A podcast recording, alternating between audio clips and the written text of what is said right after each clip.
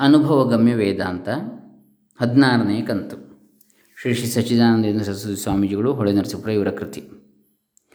ಓಂ ಶ್ರೀ ಗುರುಭ್ಯೋ ನಮಃ. ಹರಿ ಓಂ. ಶ್ರೀ ಗಣೇಶಾಯ ನಮಃ. ಡಾಕ್ಟರ್ ಕೃಷ್ಣಮೂರ್ತಿ ಶಾಸ್ತ್ರಿ, ದಂಬೆ ಪುಣಚ, ಬಂಟ್ವಾಳ ತಾಲೂಕು, ದಕ್ಷಿಣ ಕನ್ನಡ ಜಿಲ್ಲೆ ಕರ್ನಾಟಕ, ಭಾರತ. ಸನ್ಯಾಸವು ಯೋಗವು. ವಿರಕ್ತರಾದ ಸನ್ಯಾಸಿಗಳು ಮಾಡಬಹುದಾದ ನಿರ್ಗುಣ ಬ್ರಹ್ಮದ ಉಪಾಸನಾ ಕ್ರಮವನ್ನು ಕುರಿತು ವಿಚಾರ ಮಾಡಿದ್ದಾಯಿತು.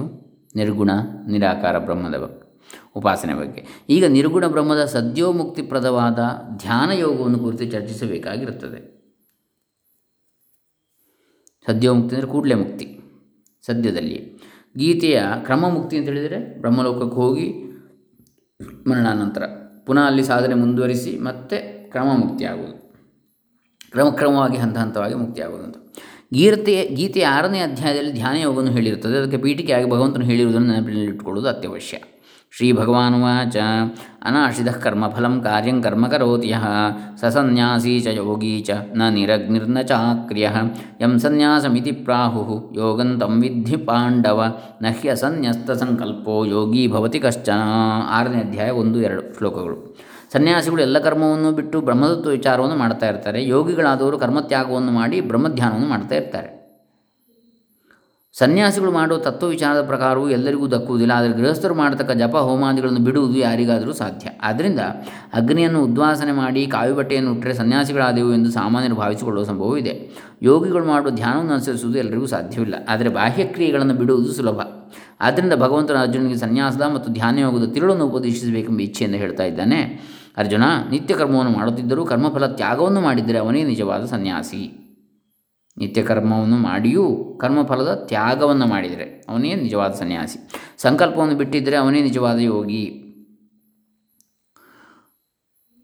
ಕರ್ಮಯೋಗದಲ್ಲಿ ಈ ಎರಡು ಗುಣಗಳು ಕೂಡಿಕೊಂಡಿರುವುದರಿಂದ ಕರ್ಮಯೋಗಿಯು ಸನ್ಯಾಸಿಯೂ ಯೋಗಿಯೂ ಆಗಿರ್ತಾನೆ ಕರ್ಮಯೋಗಿಯು ಕರ್ಮಫಲವನ್ನು ತ್ಯಾಗ ಮಾಡಿರ್ತಾನೆ. ಇನ್ನು ಸಂಕಲ್ಪವನ್ನು ಬಿಟ್ಟಿರ್ತಾನೆ. ಹಾಗಾಗಿ ಅವನು ಸನ್ಯಾಸಿಯು ಯೋಗಿ ಎರಡೂ ಆಗಿರ್ತಾನೆ. ಭಗವಂತನ ಈ ಪೀಠಿಗೆಯಿಂದ ತಿಳಿದುಕೊಳ್ಳಬೇಕಾದದ್ದೇನೆಂದರೆ ಕರ್ಮಯೋಗವನ್ನು ಸರಿಯಾಗಿ ಮಾಡಿದವನು ನಿಜವಾದ ಧ್ಯಾನ ಯೋಗಕ್ಕೂ ನಿಜವಾದ ಸನ್ಯಾಸಕ್ಕೂ ಅಧಿಕಾರಿಯಾಗ್ತಾನೆ, ಆಗಿರ್ತಾನೆ. ಅರ್ಜುನನು ಗೀತೋಪದೇಶದ ಕೊನೆಯಲ್ಲಿ ಭಗವಂತನನ್ನು ಕುರಿತು ಸನ್ಯಾಸದ ಮತ್ತು ತ್ಯಾಗದ ತತ್ವವನ್ನು ನಾನು ಅರಿತುಕೊಳ್ಳಬೇಕು, ಅದನ್ನು ಹೇಳು ಎಂದು ಮತ್ತೆ ಪ್ರಶ್ನೆಯನ್ನು ಹಾಕಿರ್ತಾನೆ. ಇದಕ್ಕೆ ಭಗವಂತ ಕೊಟ್ಟ ಉತ್ತರ ಏನು? ಕಾಮ್ಯಾನಾಂ ಕರ್ಮಣಾಂ ನ್ಯಾಸಂ ಸನ್ಯಾಸಂ ಕವಯೋ ವಿದುಹು ಸರ್ವಕರ್ಮ ಫಲತ್ಯಾಗಂ ಪ್ರಾಹುಸ್ತ್ಯಾ. ಪ್ರಾಹುಸ್ತ್ಯಾಗಂ ವಿಚಕ್ಷಣಾ ತ್ಯಾಜ್ಯಂ ದೋಷವದಿತ್ಯೇಕೆ ಕರ್ಮ ಪ್ರಾಹುರ್ಮನೀಷಿಣ ಯಜ್ಞದಾನ ತಪಃಕರ್ಮ ನ ತ್ಯಾಜ್ಯಮಿತಿ ಚಾಪರೆ ನಿಶ್ಚಯಂ ಶೃಣು ಮೇ ತತ್ರ ತ್ಯಾಗೇ ಭರತಸತ್ತಮ ತ್ಯಾಗೋ ಹಿ ಪುರುಷವ್ಯಾಘ್ರ ತ್ರಿವಿಧ ಸಂ ತ್ರಿವಿಧ ಸಂಪ್ರಕೀರ್ತಿ ಯಜ್ಞದಾನ ತಪಃಕರ್ಮ ನ ತ್ಯಾಜ್ಯಂ ಕಾರ್ಯಮೇವ ತತ್ ಯಜ್ಞೋ ದಾನಂ ತಪಶ್ಚೈವ ಪಾವನಾನಿ ಮನೀಷಿಣಾಂ ಏತಾನ್ಯಪಿ ತು ಕರ್ಮಾಣಿ ಸಂಗಂ ತ್ಯಕ್ತ್ವಾ ಫಲಾನಿ ಚ ಕರ್ತವ್ಯಾನೀತಿ ಮೇ ಪಾರ್ಥ ನಿಶ್ಚಿತಂ ಮತಮುತ್ತಮಂ ಭಗವದ್ಗೀತೆ ಹದಿನೆಂಟನೇ ಅಧ್ಯಾಯದಲ್ಲಿ ಎರಡರಿಂದ ಆರು ಶ್ಲೋಕಗಳು.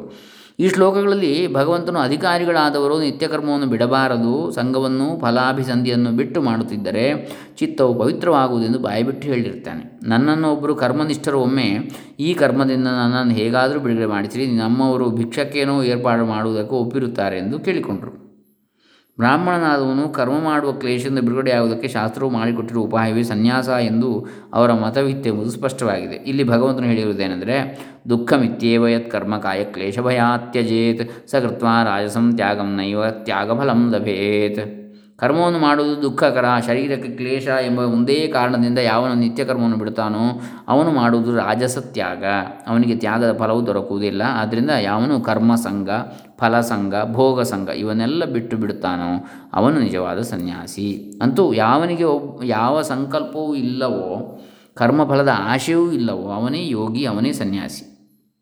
ವಿಷಯಗಳ ಸಂಕಲ್ಪವನ್ನು ಮಾಡುತ್ತಿರುವವನು ಹೊರಗೆ ನೋಡುವವರಿಗೆ ವಿಷಯಗಳನ್ನು ಬಿಟ್ಟಂತೆ ಕಂಡ ಮಾತ್ರದಿಂದ ಸನ್ಯಾಸಿಯಾದಾನೆ.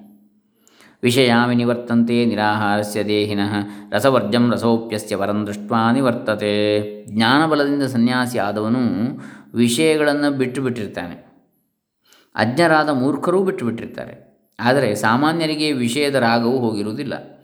ಏಕಾದಶ ದಿನ ಉಪವಾಸವಿರಬೇಕೆಂದು ಶಾಸ್ತ್ರದಲ್ಲಿ ವಿಧಿಸಿರ್ತದೆ ಆದರೆ ಎಷ್ಟೋ ಜನರಿಗೆ ಆಹಾರವನ್ನು ಸಂಪೂರ್ಣವಾಗಿ ಬಿಡೋದಕ್ಕೆ ಆಗುವುದಿಲ್ಲ. ಅಂಥವರಿಗೆ ನಕ್ತ ಹವಿಷ್ಯಾನ್ನ ಅನೌದನ ಮುಂತಾದ ಮೆಟ್ಟಿಲು ಮೆಟ್ಟಿಲುಗಳ ಕ್ರಮದಿಂದ ಕೇವಲ ವಾಯು ಆಹಾರ ರೂಪವಾದ ನಿರಶನದವರೆಗೂ ಉಪವಾಸದ ಕ್ರಮಗಳಲ್ಲಿ ಯೋಗ್ಯತೆಗೆ ಶಕ್ಯವಾದಷ್ಟು ಮಟ್ಟಿಗೆ ಆಹಾರ ತ್ಯಾಗವನ್ನು ಮಾಡಿದರೆ ಸಾಕು ಎಂದು ಅನುಕಲ್ಪವನ್ನು ಶಾಸ್ತ್ರದಲ್ಲಿ ಹೇಳಿರುತ್ತಾರೆ.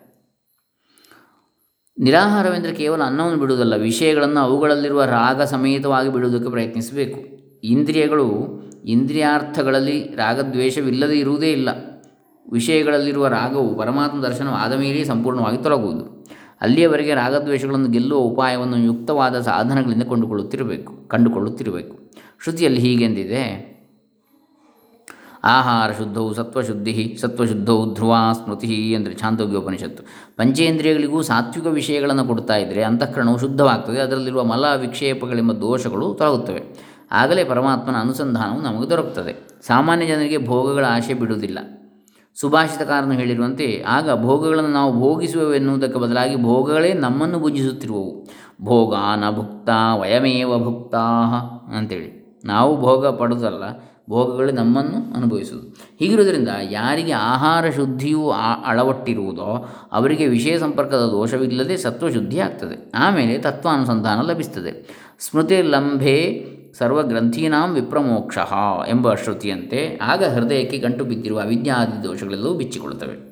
ಹೀಗೆ ಕರ್ಮಯೋಗದಿಂದ ಗೌಣ ಸನ್ಯಾಸವನ್ನು, ಗೌಣ ಯೋಗವನ್ನು ಯಾವನು ಸಾಧಿಸಿಕೊಳ್ಳುವನೋ ಅವನೇ ಪರಮಾರ್ಥ ಸನ್ಯಾಸಕ್ಕೂ, ಪರಮಾರ್ಥವಾದ ಯೋಗಕ್ಕೂ ಅರ್ಹನಾಗುವನು ಅಂತೇಳಿ ಸ್ವಾಮೀಜಿಗಳು ಹೇಳ್ತಾರೆ. ಇನ್ನು ಧ್ಯಾನ ಯೋಗಕ್ಕೆ ಸಿದ್ಧತೆ. ಜ್ಞಾನ ಸಾಧನವಾದ ನಿರ್ಗುಣ ಧ್ಯಾನವನ್ನು ಕುರಿತು ಮಾತನಾಡುವ ಮುಂಚೆ ಧ್ಯಾನಕ್ಕೆ ಬೇಕಾದ ಸಿದ್ಧತೆಯನ್ನು ಕುರಿತು ಆಲೋಚಿಸುವುದು ಅವಶ್ಯವಾಗಿರುತ್ತದೆ. ಉದ್ಧರೇದಾತ್ಮನಾತ್ಮಾನಂ ಆತ್ಮಾನಂ ಅವಸಾದಜೇತ್. ಆತ್ಮೈವ ಹ್ಯಾತ್ಮನೋ ಬಂಧುರಾತ್ಮೈವ ರಿಪುರಾತ್ಮನಃ.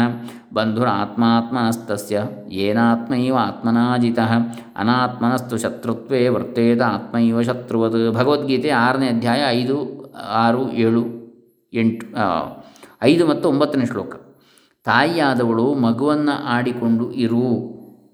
ತಾಯಿಯಾದವಳು, ಮಗುವನ್ನು ಆಡಿಕೊಂಡು ಇರು, ವಿದ್ಯಾಶಾಲೆಗೆ ಹೋಗಬೇಡ ಎಂದರೆ ತತ್ಕಾಲಕ್ಕೆ ಪ್ರಿಯವಾಗಿ ಕಂಡರೂ ದೊಡ್ಡವನಾದ ಮೇಲೆ ನನಗೆ ಬುದ್ಧಿ ಹೇಳದೆ ತಾಯಿಯೇ ನನ್ನ ಜೀವನವನ್ನು ಹಾಳು ಮಾಡಿದಳು ಎಂದು ಅವಳನ್ನು ಶಪಿಸುತ್ತಾನೆ.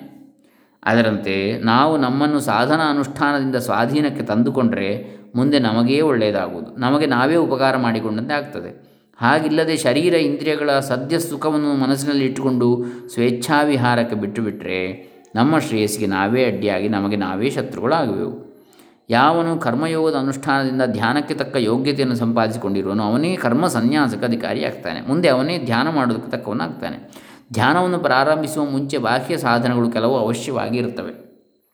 ಶುಚೌ ದೇಶೇ ಪ್ರತಿಷ್ಠಾಪ್ಯ ಸ್ಥಿರಮಾಸನಮಾತ್ಮನಃ ನಾತ್ಯುಚ್ಛ್ರಿತಂ ನಾತಿ ನೀಚಂ ಚೈಲಾಜಿನ ಕುಶೋತ್ತರಂ ತತ್ರೈಕಾಗ್ರಂ ಮನಃ ಕೃತ್ವ ಯಥಚಿತ್ತೇಂದ್ರಿಯಕ್ರಿಯ ಉಪವಿಶ್ಯಾಸನೆ ಯುಂಜ್ಯಾದ್ಯೋಗಮಾತ್ಮವಿಶುದ್ಧಯೇ ಸಮಂಕಾಯ ಶಿರೋ ಗ್ರೀವಂಧಾರಯನ್ನಚಲಂ ಸ್ಥಿರ ಸಂಪ್ರೇಕ್ಷ್ಯ ನಾಸಿಕಾಗ್ರಂ ಸ್ವಂ ದಿಶಶ್ಚಾನವಲೋಕಯನ್ ಭಗವದ್ಗೀತೆ ಒಂಬತ್ತನೇ ಅಧ್ಯಾಯ ಹನ್ನೊಂದು ಹನ್ನೆರಡು ಮತ್ತು ಹತ್ತನೇ ಶ್ಲೋಕಗಳು ಕರ್ಮಾನುಷ್ಠಾನವನ್ನು ಮಾಡಿದವರಿಗೆ ಶರೀರವನ್ನು ಸ್ಥಿರ ಸುಖಾಸನದಲ್ಲಿ ಇಟ್ಟುಕೊಂಡಿದ್ದರೂ ಜಪಾದಿಗಳಿಂದ ಏಕಾಗ್ರತೆಯನ್ನು ಸಂಪಾದಿಸಿಕೊಳ್ಳುವುದು ಸ್ವಲ್ಪ ಮಟ್ಟಿಗೆ ಅಳವಟ್ಟಿರ್ತದೆ ಆದರೆ ಅಧಿಕಾರಿಯಾದ ಸನ್ಯಾಸಿಗೆ ಮುಖ್ಯವಾಗಿ ಧ್ಯಾನಯೋಗವೇ ಮಾಡಬೇಕಾಗಿರುವ ನಿತ್ಯ ಕರ್ಮವಾಗಿರುತ್ತದೆ ಸ್ವಭಾವದಿಂದಲಾಗಲಿ ಪ್ರಯತ್ನದಿಂದಾಗಲಿ ಶುಚಿಯಾಗಿರುವ ಸ್ಥಳದಲ್ಲಿ ಸ್ಥಿರವಾಗಿ ಆಸನವನ್ನು ಹಾಕಿಕೊಂಡು ಹೆಚ್ಚು ಎತ್ತರವೂ ಹೆಚ್ಚು ತಗ್ಗುವಲ್ಲದ ಸ್ಥಳದಲ್ಲಿ ಕುಳಿತು ಶರೀರ, ಕತ್ತು, ತಲೆ ಇವುಗಳು ಒಂದೇ ನೇರವಾಗಿ ನೆಟ್ಟಗಿರುವಂತೆ ಮಾಡಿಕೊಂಡು ಸ್ಥಿರವಾಗಿ ಕುಳಿತುಕೊಂಡು ದಿಕ್ಕು ದಿಕ್ಕುಗಳಿಗೆ ದೃಷ್ಟಿಯು ಚದರದಂತೆ ಮೂಗಿನ ತುದಿಯನ್ನು ನೋಡುವವನ ಹಾಗೆ ದೃಷ್ಟಿಯನ್ನು ಮಾಡಿಕೊಂಡು ಧ್ಯಾನ ಮಾಡಬೇಕು. ಚಿತ್ತವು ಚದರದೆ, ಇಂದ್ರಿಯಗಳು ವಿಕ್ಷೇಪವಿಲ್ಲದೆ, ಮನಸ್ಸನ್ನು ಏಕಾಗ್ರತೆಯಲ್ಲಿಟ್ಟುಕೊಂಡರೆ ಶರೀರದ ಭಾನವೇ ತಪ್ಪಿ ಹೋಗುತ್ತದೆ ಭಾನ ಅಂದರೆ ಶರೀರದ ಮೇಲಿನ ಗಮನ ತಪ್ಪಿ ಹೋಗ್ತದೆ ಅಂತ. ಶರೀರವು ನೆಟ್ಟಗಿರುವುದರಿಂದ ಮನಸ್ಸು ಏಕಾಗ್ರತೆಯನ್ನು ಪಡೆಯುತ್ತದೆ ಎಂಬುದಕ್ಕೆ ಈಗಿನ ಶಾರೀರ ಶಾಸ್ತ್ರಜ್ಞರ ಅಭಿಪ್ರಾಯದ ಬೆಂಬಲವೂ ಇದೆ. ಬೆನ್ನು ಹುರಿಯು ಉಂಗು, ಉಂಗುರುಗಳಂತಿರುವ ಬೆನ್ನುವಿನ ಖಂಡಗಳ ಸಂಧಿಯಲ್ಲಿ ಹಾಯು ನಡುನೆತ್ತಿಯವರೆಗೂ ಹೋಗಿರ್ತದೆ. ಆ ನರದ ಮೊದಲ ನರವೇ ಮಿಕ್ಕ ನರಗಳ ಮೂಲವಾಗಿರ್ತದೆ ಅಂತೆ ಈ ಶರೀರ ರಚನೆ ಕ್ರಮವು ನಮ್ಮ ಋಷಿಗಳಿಗೆ ತಿಳಿದಿತ್ತೋ ಇಲ್ಲವೋ ಹೇಳುವುದಕ್ಕಾಗುವುದಿಲ್ಲ.